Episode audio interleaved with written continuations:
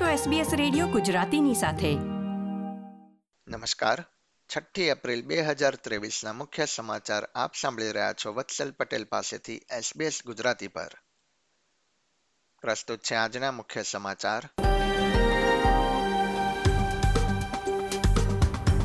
Voice to parliament બાબતે પક્ષના નિર્ણય બાદ ભૂતપૂર્વ ઇન્ડિજિનસ મંત્રીએ લિબરલ પાર્ટી છોડી. ઇસ્ટર લોંગ વીકેન્ડ દરમિયાન દેશના વિવિધ રાજ્યોમાં ડબલ ડિમેરિટ પોઈન્ટ્સનો નિયમ અમલમાં. અને મેલબર્નમાં એકતાલીસ મિલિયન ડોલરની કિંમત ધરાવતા પાંચસો લીટર મેથામ્ફેટામાઇનનો જથ્થો ઝડપાયો.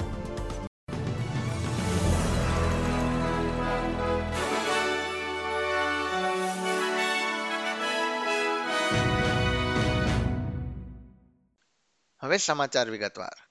વડાપ્રધાન એન્થની એલ્બાનીઝીએ લિબરલ પાર્ટીના વોઇસ ટુ પાર્લામેન્ટના વિરોધને અયોગ્ય ગણાવ્યું છે. બુધવારે વિરોધ પક્ષના નેતા પીટર ડટને જણાવ્યું હતું કે તેમનો પક્ષ તેનો વિરોધ કરે છે અને સ્થાનિક અને રિજનલ ઇન્ડિજિનસ વોઇસ માટે ચર્ચા કરવા તૈયાર છે. વડાપ્રધાને જણાવ્યું હતું કે પીટર ડટન જે મુદ્દાઓનો હલ લાવવાની માંગ કરી રહ્યા છે તે મુદ્દા અંગે છેલ્લા એક દશકમાં સત્તા પર રહેલી તેમની પાર્ટીએ કોઈ જ પગલાં લીધા નહોતા. અને પીટર ડટન તે સરકારનો ભાગ હતા. બીજી તરફ પાર્ટીના સાંસદ બ્રિજેટ આર્ચરે પક્ષના નિર્ણય બદલ નારાજગી વ્યક્ત કરી છે. ભૂતપૂર્વ ઇન્ડિજિનસ બાબતોના મંત્રી કેન વેટ્ટે પક્ષના વોઇસ ટુ પાર્લામેન્ટ જનમત અંગેના નિર્ણયના વિરોધમાં લિબરલ પાર્ટી છોડવાનો નિર્ણય લીધો છે. પાર્ટીએ તેમનું રાજીનામું સ્વીકાર્યું હોવાનું મનાય છે. મેલબર્નમાં પાંચસો લીટર મેથામ્ફેટામાઇનનો જથ્થો લાવવા બદલ એક વ્યક્તિની ધરપકડ કરવામાં આવી છે. અધિકારીઓ જણાવ્યું હતું કે ડ્રગ્સને ફેબ્રુઆરી મહિનામાં વ્હાઇટ વિનેગર તરીકે ટર્કીથી પ્લાસ્ટિકના બેરલમાં લાવવામાં આવ્યું હતું. આ જથ્થો ઉત્તર ઇરાકથી આવી રહેલા ખાદ્ય પદાર્થોના જથ્થામાં મૂકવામાં આવ્યો હતો. દરેક પચીસ બેરલમાં વીસ લીટર મેથામ્ફેટામાઇનનો જથ્થો હતો. તેની કુલ બજાર કિંમત એકતાલીસ મિલિયન ડોલરથી પણ વધુ થાય છે. પોલીસે તે તમામ જથ્થાને ઝડપી પાડ્યો હતો. આ મામલામાં ફોકનર તથા બેન્ટલી ઈસ્ટમાં તપાસ કરીને તેતાલીસ વર્ષે વ્યક્તિની ધરપકડ કરવામાં આવી હતી. પોલીસે તે વ્યક્તિની મિડલ ઇસ્ટર્ન દેશોમાં અન્ય ગુનાખોરી પ્રવૃત્તિ કરતા જૂથ સાથે સંપર્ક હોવાનો પણ આરોપ મૂક્યો છે. વિક્ટોરિયામાં એક મહિલાનું ઘરમાં મૃત્યુ થયા બાદ હોમિસાઇડ ડિટેક્ટિવ્સે તપાસ શરૂ કરી છે. પોલીસને ઘરમાં મહિલા ઘાયલ હોવાની જાણકારી મળ્યા બાદ રાત્રે અગિયાર કલાકે એબર્ટ્સફોર્ડ વિસ્તારમાં આવેલા ઘરની મુલાકાત લીધી હતી, જ્યાં તેમને એકતાલીસ વર્ષીય મહિલાનો મૃતદેહ મળી આવ્યો હતો.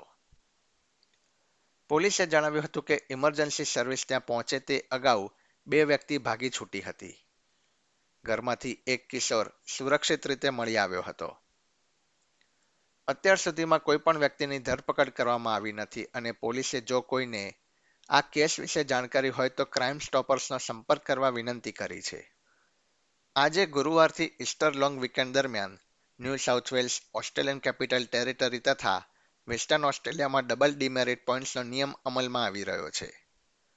છેલ્લા એક વર્ષમાં માર્ગ અકસ્માતના કારણે મૃત્યુના પ્રમાણમાં વધારો થયા બાદ આલ્કોહોલ એન્ડ ડ્રગ્સ ફાઉન્ડેશને દેશના રહેવાસીઓને આ સમયગાળા દરમિયાન વધુ તકેદારી રાખવા અપીલ કરી છે. માર્ગ અકસ્માતના કારણે છેલ્લા એક વર્ષમાં ન્યૂ સાઉથ વેલ્સમાં બ્યાસી લોકોએ પોતાના જીવ ગુમાવ્યા છે અને તેમાં આલ્કોહોલનું સેવન મુખ્ય કારણ છે. આલ્કોહોલ એન્ડ ડ્રગ્સ ફાઉન્ડેશને જણાવ્યું હતું કે આલ્કોહોલ તથા ઘણી દવાઓ ડ્રાઈવરની વાહન ચલાવવાની ક્ષમતાને પણ અસર કરે છે. વર્ષ બે હજાર બાવીસમાં ઓસ્ટ્રેલિયામાં થયેલા કુલ મૃત્યુમાં કોવિડ નાઇન્ટીનના કારણે થયેલા મૃત્યુનું પ્રમાણ ત્રીજા સ્થાને રહ્યું હતું. એક્ચ્યુરિસ ઇન્સ્ટિટ્યૂટ દ્વારા જારી કરવામાં આવેલા આંકડા પ્રમાણે વર્ષ બે હજાર બાવીસમાં દેશમાં દસ હજાર ત્રણસો લોકોએ કોવિડના કારણે જીવ ગુમાવ્યા હતા.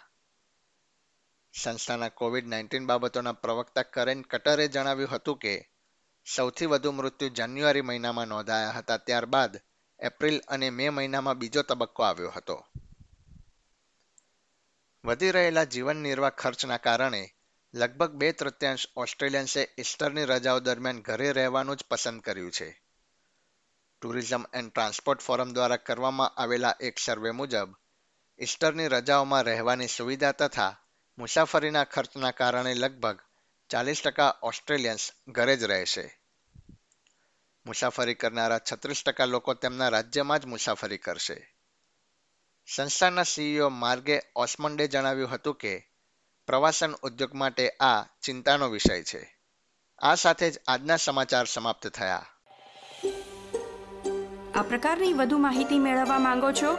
અમને સાંભળી શકશો Apple podcast Google podcast Spotify કે જ્યાં પણ તમે તમારા પોડકાસ્ટ મેળવતા હોવ.